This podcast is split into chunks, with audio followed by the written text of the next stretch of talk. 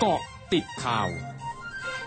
กาะติดข่าว 15 นาฬิกา 33 นาที 3 พฤศจิกายน 2564 นายจุรินลักษณะวิสิทธิ์ รองนายกรัฐมนตรี และรัฐมนตรีว่าการกระทรวงพาณิชย์ ปล่อยคาราวาน รถโมบายพาณิชย์ ลดราคาช่วยประชาชนล็อต13 ซึ่งเป็นโครงการรถโมบายที่เคลื่อนที่เพื่อจำหน่ายผักในราคาส่ง รวมทั้งสินค้าอุปโภคบริโภคอื่น ๆ ด้วยจำนวน 50 คัน ที่จะออกไปตระเวนจำหน่ายทั่วกรุงเทพมหานคร และปริมณฑลเป็นเวลา 30 วัน ตั้งแต่วันนี้ถึง 3 ธันวาคมนี้ โดยคาดว่าจะช่วยลดค่าครองชีพได้โดยประมาณเกือบ 3 30 ล้านบาท เชื่อราคาผักที่เพิ่มขึ้นจะขึ้นไปช่วงระยะเวลาหนึ่งเท่านั้น จากสถานการณ์น้ำท่วม และเชื่อว่าเกษตรกรจะหันมาปลูกพืชอีกในเร็วๆนี้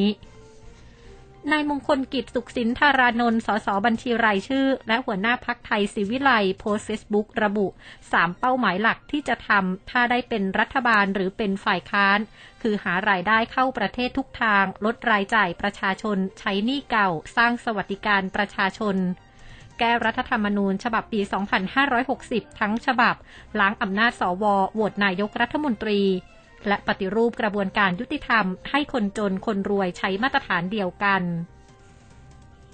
พลตำรวจเอกอัศวินขวัญเมือง ผู้ว่าราชการกรุงเทพมหานครเผย ได้ออกประกาศกรุงเทพมหานคร เรื่องมาตรการป้องกันอันตรายจากการจุดและปล่อยบั้งไฟ พลุตะไลโคมลอย โคมไฟ โคมควัน หรือวัตถุอื่นใดที่คล้ายคลึงกันในช่วงวันลอยกระทงประจำปี 2564 ในการขอความร่วมมือจากผู้ผลิตสะสมจำหน่าย ผู้เล่นดอกไม้เพลิงและโคมลอย และประชาชนห้ามไม่ให้จุดและปล่อยบั้งไฟ พลุตะไลโคมลอย โคมไฟ โคมควัน เว้นแต่จะได้รับอนุญาตจากผู้อำนวยการเขตพื้นที่นั้น หากฝ่าฝืนต้องระวังโทษจำคุกไม่เกิน 3 ปี หรือปรับไม่เกิน 60,000 บาท หรือทั้งจำทั้งปรับ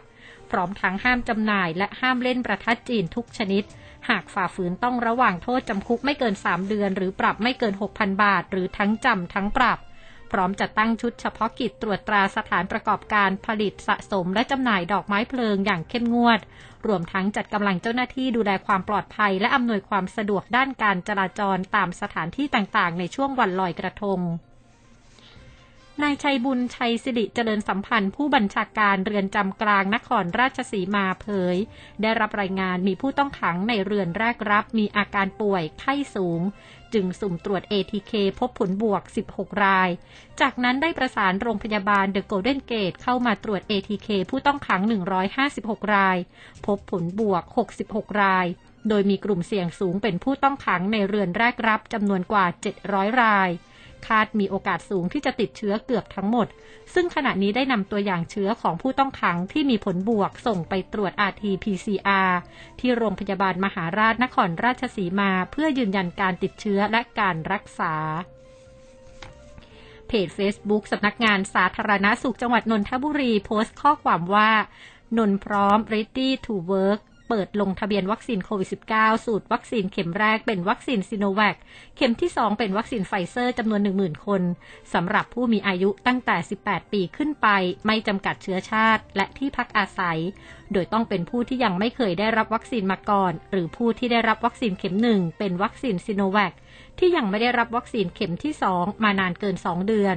โดยสามารถลงทะเบียนตั้งแต่วันนี้ถึงวันที่ 16 พฤศจิกายนนี้ ผ่าน QR Code โดยนัดฉีดวัคซีนในวันที่ 18 พฤศจิกายนนี้ที่เซ็นทรัลเวสเกตสำนักงานสาธารณาสุขจังหวัดยะลารายงานสถานการณ์โรคโควิด -19 วันนี้ พบผู้ติดเชื้อรายใหม่ 326 ราย รวมยอดผู้ติดเชื้อสะสมระลอกใหม่ 41,830 ราย รักษาหายเพิ่ม 856 ราย รวมรักษาหายแล้ว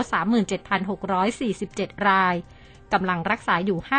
5,916 ราย เสียชีวิตเพิ่ม 4 ราย รวมมีผู้เสียชีวิตสะสม 280 ราย นายมณีอุทรักษ์ผู้อำนวยการสถานีอุตุนิยมวิทยานราธิวาสเผย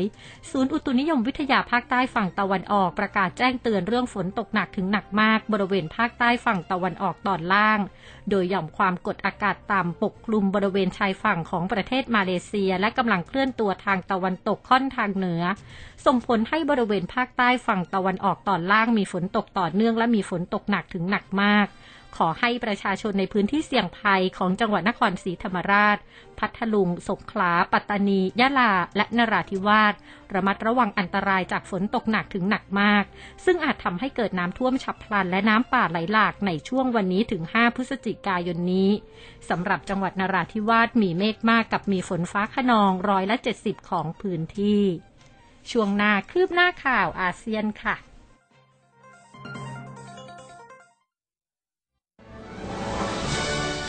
ร้อยจุดห้าคืบหน้าอาเซียน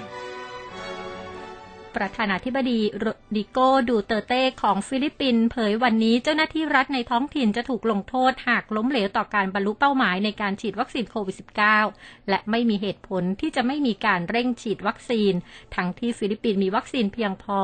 พร้อมทั้งขอให้ตำรวจและกองทัพใช้เครื่องบินและเฮลิคอปเตอร์ในการขนส่งวัคซีนโควิด -19 ไปยังจังหวัดต่างๆ ได้รวดเร็วขึ้น สำนักสถิติเกาหลีใต้เผยมูลค่าการซื้อขายสินค้าผ่านช่องทางออนไลน์ในเกาหลีใต้ในไตรมาส 3 แตะที่ 48.23 ล้านล้านวอน เพิ่มขึ้นร้อยละ 19.6 จากปีก่อน และเป็นมูลค่าสูงสุดนับตั้งแต่รวบรวมข้อมูลในปี 2544 จากการที่ประชาชนนิยมซื้อสินค้าผ่านทางออนไลน์ท่ามกลางการระบาดของเชื้อไวรัสโควิด -19 ที่ดำเนินอย่างต่อเนื่อง สื่อเวียดนามรายงานว่าการชำระเงินในรูปแบบไร้เงินสด หรือผ่านช่องทาง e-wallet ได้รับความนิยมมากขึ้นในเวียดนาม นับตั้งแต่เริ่มเกิดการระบาดของเชื้อไวรัสโควิด -19 จากการล็อกดาวน์ที่ยืดเยื้อ และผู้บริโภคมีความหวาดกลัวว่าจะติดเชื้อ ประกอบกับบรรดาสถาบันการเงินแข่งขันกันพัฒนาและจัดหาแพลตฟอร์มที่ดีที่สุด ทั้งหมดคือเกาะติดข่าวในช่วงนี้ภัยดัญญางานสถินรายงานค่ะ